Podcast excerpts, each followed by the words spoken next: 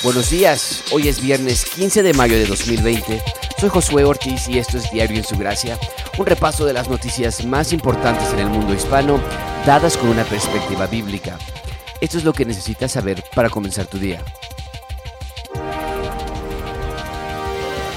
Consternación, confusión, tristeza, son las palabras que describen mejor las circunstancias que están ocurriendo en la Ciudad de México, en México, en el resto del país, debido al coronavirus. Todos los temas en los periódicos nacionales e internacionales tienen que ver con el coronavirus y qué mejor hoy dedicarnos un poquito más a nuestro país, en la Ciudad de México. La mayoría de los temas y los encabezados que tenemos hoy son con respecto al coronavirus en México. Reuters eh, publica hoy en su versión digital casos de coronavirus se aceleran en México en las últimas horas. Decesos suben a 4.477 personas fallecidas. Esto es lejos de lo que debería ser una curva aplanada. Una curva aplanada es cuando se logra ya tener el mantenimiento del número de contagios y de decesos en, Nueva York hace poquito, recuerdo muy bien como el gobernador decía, hemos llegado a aplanar la curva. Había 18 mil contagiados diariamente, 18 mil contagiados diariamente y variaba un poco el número, pero eh, no estaba en aumento contrario a lo que está sucediendo en México. El artículo lee así. México reportó el jueves un fuerte incremento en el número de casos confirmados de coronavirus en el país con lo que el total de contagios subió a 42.595, informaron las autoridades de salud. En las últimas 24 horas se contabilizaron 2.409 nuevas infecciones, la cifra más alta desde que el gobierno detectó los primeros casos del virus en el país a finales de febrero. Las autoridades reportaron además 257 nuevos fallecimientos relacionados con la epidemia, elevando la cifra de víctimas fatales a 4.000 477.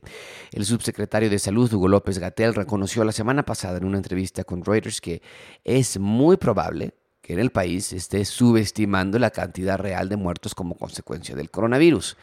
México ha recibido críticas por ser la nación de la Organización para la Cooperación y el Desarrollo Económicos que realiza menos pruebas per cápita para detectar el coronavirus.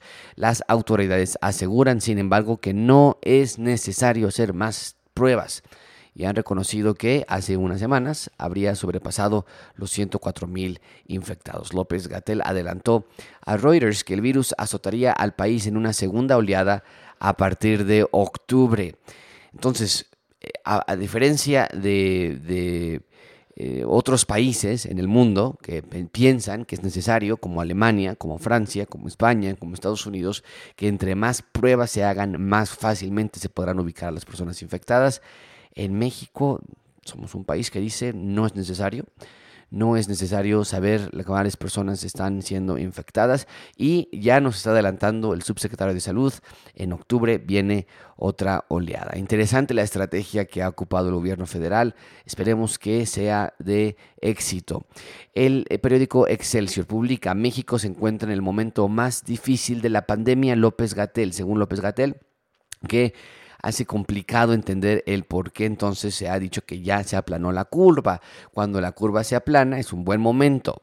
Pero nos explicó hace también unos días que ya se había aplanado la curva. No nada más eso, ya estamos regresando a la nueva normalidad cuando al mismo tiempo se están mandando estos mensajes donde dice se encuentra en el momento más difícil. Cuando España y Francia este, eh, Italia se encontraba en el momento más difícil, lo que menos hablaban era de regresar a una normalidad. Los Estados Unidos, lo mencioné ayer en nuestro episodio, como parámetro ocupa que debe haber un, una, eh, clara, un claro patrón de números que estén en descenso por por lo menos 14 días. 14 días mostrando un número al descenso o estabilizándolos. Nosotros no estamos en nada de esos dos y ya estamos hablando de regresar a la normalidad. El Excelsior publica este artículo y dice así. En las últimas 24 horas se registraron 2.409 casos nuevos de COVID-19, los fallecimientos se elevaron a 4.477, los casos sospechosos son 26.746. Ante este panorama, Hugo López Gatel, el subsecretario de Prevención y Promoción de la Salud de la Secretaría de Salud, señaló que es importante que la población esté consciente de que México se encuentra en el momento más difícil de la pandemia, por lo que deben seguir aplicando las acciones implementadas, implementadas durante la Jornada Nacional de Sana Distancia por lo menos unos cuantos días más porque está por acabar esa jornada. Incluso dijo que es preocupante que el solo hecho de haber anunciado una próxima reapertura de actividades haya traído ya como consecuencia un relajamiento de las medidas de aislamiento. Bueno, no sé qué se esperaba entonces, ¿no? Cuando tú das una noticia de que ya vamos a llegar a la nueva normalidad, de que ya están viendo los municipios de la esperanza para salir de esto y abrirlos a su totalidad, estos municipios, porque tienen bajo contagio y demás, hay, una, hay un mensaje que se está dando que estamos ya pasando la peor parte. Y al mismo tiempo él dice, no, no estamos pasando la peor parte, de hecho estamos en la peor parte y en octubre viene otra más. El artículo continúa, López Gatel añadió que hoy se publicarán los municipios que podrían regresar a la nueva normalidad el próximo lunes 18 de mayo. Es lo que, es lo que nos entiende, ¿verdad? O sea, por un lado dicen estamos muy mal, por otro lado en tres días vamos a abrir varios municipios ya. Es interesante. El subsecretario de Prevención y Promoción de Salud señaló que el gobierno cuenta con los recursos para adquirir las pruebas que, que se necesiten para confirmar casos de COVID-19. Y reiteró que dichos estudios, o sea, las pruebas, solo se le hacen a casos graves. nada más a los casos graves, dice, para confirmar la presencia de la enfermedad. Es decir, en el momento en que muchísimo de la neumonía o muchísimos de los problemas respiratorios se deben a COVID-19, se espera hasta que esté grave, es lo que está diciendo este artículo, lo que dijo el subsecretario, para confirmar que tiene la enfermedad, por lo que el límite, dice el artículo, por lo que el límite de pruebas será determinado por la cantidad de pacientes críticos, o sea, cuántas pruebas vamos a hacer, cuántos pacientes críticos nos lleguen una estrategia muy, muy interesante, muy eh, diferente a la de otros países y esperemos que el resto del mundo esté incorrecto, que nosotros hayamos tenido una estrategia que sí previno y, previó más bien la cantidad de personas que murieron de manera trágica durante esta pandemia. El Universal eh, eh, publica, México rompe la barrera de los 2.000 contagios por día. Durante la semana de más alto riesgo de contagio, de acuerdo a las autoridades sanitarias, México alcanzó más de 2.000 contagios de COVID-19 en un solo día. Más de 2.000 contagios en un solo día. De los 2.409 casos que se registraron en las últimas 24 horas, 718 pertenecen a la Ciudad de México, 442 al Estado de México. Ambas entidades en total cuentan con 11.664 y 7.255 casos confirmados respectivamente.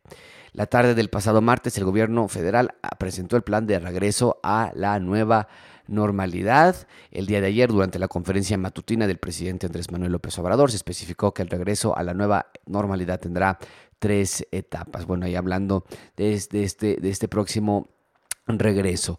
Es obvio, es evidente que la reapertura de Estados Unidos nos tiene que afectar a nosotros también y tenemos que abrir para suplir las cadenas de producción que hay entre México y Estados Unidos y aprovechar las cadenas de producción que se interrumpieron en otros países para nosotros llegar a ofrecer diferentes insumos de necesarios que otros países están necesitando. Pero es complicado ese mensaje que se está mandando. Por un lado, esto es muy grave, esta es la peor semana, eh, pues ya vamos a, a, ver lo peor. Por otro lado, la curva ya está aplanada. El presidente de la República nos avisó también hace unos cuantos días que se domó al coronavirus.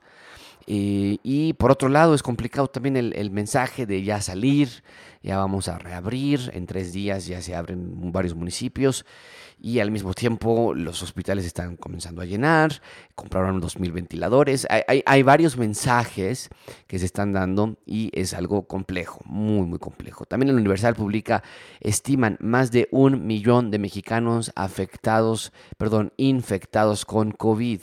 Científicos mexicanos especializados en matemáticas, estadística e infectología advirtieron que en el país puede haber hasta 25 veces más casos de COVID-19 que los confirmados por pruebas de laboratorio.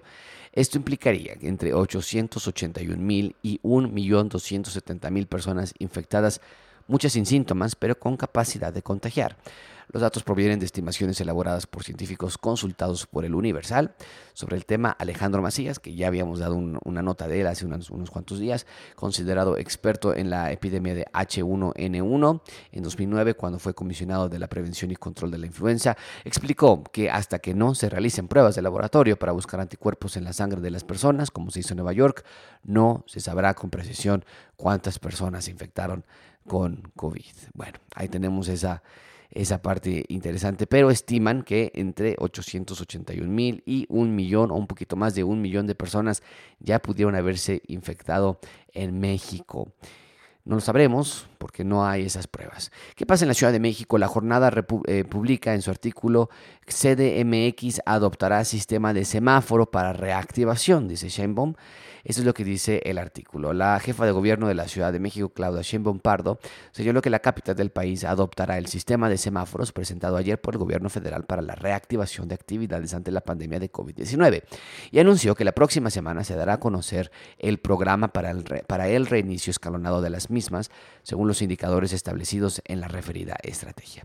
En videoconferencia subrayó que el plan se elabora en conjunto con el gobierno del Estado de México. No podríamos abrir las actividades económicas si sigue creciendo el número de personas hospitalizadas, expresó la titular del Ejecutivo local, quien agregó que el plan contemplará cuáles actividades y en qué condiciones podrían abrirse cuando el semáforo de la zona metropolitana del Valle de México pase de rojo a naranja y así sucesivamente hasta llegar al verde. Ese para mí me parece la, opinión más sensata hasta este momento en un gobierno, y otros gobiernos ya lo han hecho, pero le dice la jefa de gobierno, pues no se pueden abrir si el número de personas siguen hospitalizadas. ¿Y por qué tenemos que esperar hasta el número de hospitalizamiento, de hospitalizaciones? Porque no hay pruebas que nos den realmente un sentimiento de cómo está el país o en este caso la ciudad. Entonces tenemos que esperar hasta que las personas se enfermen y que se enfermen de manera crítica y que vayan al hospital para que eso nos deje ver cómo está el resto de la ciudad o en un, sentido también el resto del país. Si hay muchos enfermos críticos, esto quiere decir que hay muchas personas contagiadas allá afuera todavía y no es prudente abrir la, ciudad. La, lógica sería, y lo decía hace unas, unos cuantos días un médico que entrevistaron, decía, ¿por qué se está poniendo la pared en el terapia intensiva? ¿Por qué no mejor se pone en casa? te haces el examen, te haces la prueba, te das cuenta que estás enfermo y te quedas en casa, no puedes salir. Y, o se hacen pruebas masivas y puedes saber quiénes, no, quiénes tienen y quiénes no tienen. Y se hace un rastreo de las personas que salen positivo. ¿Por qué esperar hasta que lleguen las personas a estado crítico para que nos dé una, con este modelo centinela, por cada persona que se enferma hay hasta 25 que están contagiadas también? ¿Por qué esperar esto? Es, es, algo un poco arcaico, lento, ¿no? muy protocolario, porque hay varios procesos, varios pasos en los que se tienen que llegar. Pero bueno, la, la, la jefa de gobierno entiende esto, ya dice, sí hay personas hospitalizadas, eso significa que no se puede abrir las eh, actividades económicas. Dice eh, la jefa de gobierno, este es el proceso de convivencia con este virus. Mientras no haya una vacuna o algún medicamento que tenga una posibilidad terapéutica para disminuir el número de enfermos graves. Así es, así es, pero sí se puede disminuir el número de personas graves que pueden llegar a terapia intensiva. Por lo mismo, la presión, me imagino, que se está haciendo con respecto a esta cosa tan obvia que son las pruebas, en Millennium publica un artículo donde dice, este fin de semana llegarán a México 300.000 pruebas para coronavirus. Bueno, una ciudad donde somos 21 millones de habitantes con el área metropolitana, 300 mil no suena mucho, pero es mejor que nada. Eso es lo que dice el artículo. El subsecretario de Prevención y Promoción, Hugo López Gatel, informó que a México llegarán 300 mil pruebas diagnósticas de detección de coronavirus COVID-19 para este fin de semana. Si necesitamos 600 mil más, compraremos 600 mil más. ¿Nos faltan pruebas? La respuesta es no. Bueno, Dinero para pruebas tenemos, pruebas tenemos, viene más, el fin de semana llegarán 300 mil pruebas adicionales. Eh, obviamente esto es algo obvio que iba a suceder, el desgaste de tener dos conferencias diarias y la presión de los, de los medios de comunicación, la presión de la, de la sociedad por, medio de, eh, de, las redes sociales. Y luego le, le, incluyes las, noticias falsas como esta fiesta que se hablaba para contagiarse todo mundo obviamente ya se empieza a desgastar el subsecretario, ya comienza a, mostrar un poquito de, molestia en algunas preguntas y esto es lo que se, lo que se siente cuando le, hacen esta clase de preguntas. Dice, vamos a comprar más sin que si necesitamos más. Eso tal vez hubiera sonado bien hace dos, tres meses, pero ahorita es el momento que se necesitaría más pruebas. El funcionario federal, dice el artículo, aseveró que en cuanto a los 4.477 decesos por COVID-19, a todos se les realizaron pruebas, pero dice, la gran mayoría premortem. Es posible tomar un espécimen post-mortem, pero lo ideal es pre-mortem. Es decir, hay personas que fallecieron y después de fallecidas les hacen la prueba para ver si se murieron de manera del COVID por el COVID-19 pero esto no incluye a toda la cantidad de personas que han muerto que no les han hecho esa prueba también. López Gatel reiteró que las pruebas diagnósticas tienen el objetivo de vigilancia epidemiológica sobre casos graves hospitalizados y no hay límites para realizarlas. De nuevo, estas pruebas son para los casos graves, graves que están hospitalizados. Si no estás grave, Puede que tengas el coronavirus, puede que no. Si estás grave, te hacemos una prueba y lo, y lo descubriremos. Finalmente, en temas internacionales, el BBC, la BBC de Londres explica en un artículo coronavirus en Chile. El gobierno decreta el mayor confinamiento desde el inicio de la pandemia ante un explosivo aumento de contagios. Esto es lo que Chile está haciendo. En realidad, la batalla de, de Santiago es la, batalla crucial en la guerra contra el coronavirus. Santiago de Chile, la capital del país. Con esta frase, el Ministerio de Salud de Chile, Jaime Mañalich, anunció este miércoles que el gobierno de Chile decreta cuarentena obligatoria total para la provincia de Santiago, la capital del país y otras comunas aledañas. Se trata del mayor confinamiento establecido en este país desde el inicio de la pandemia.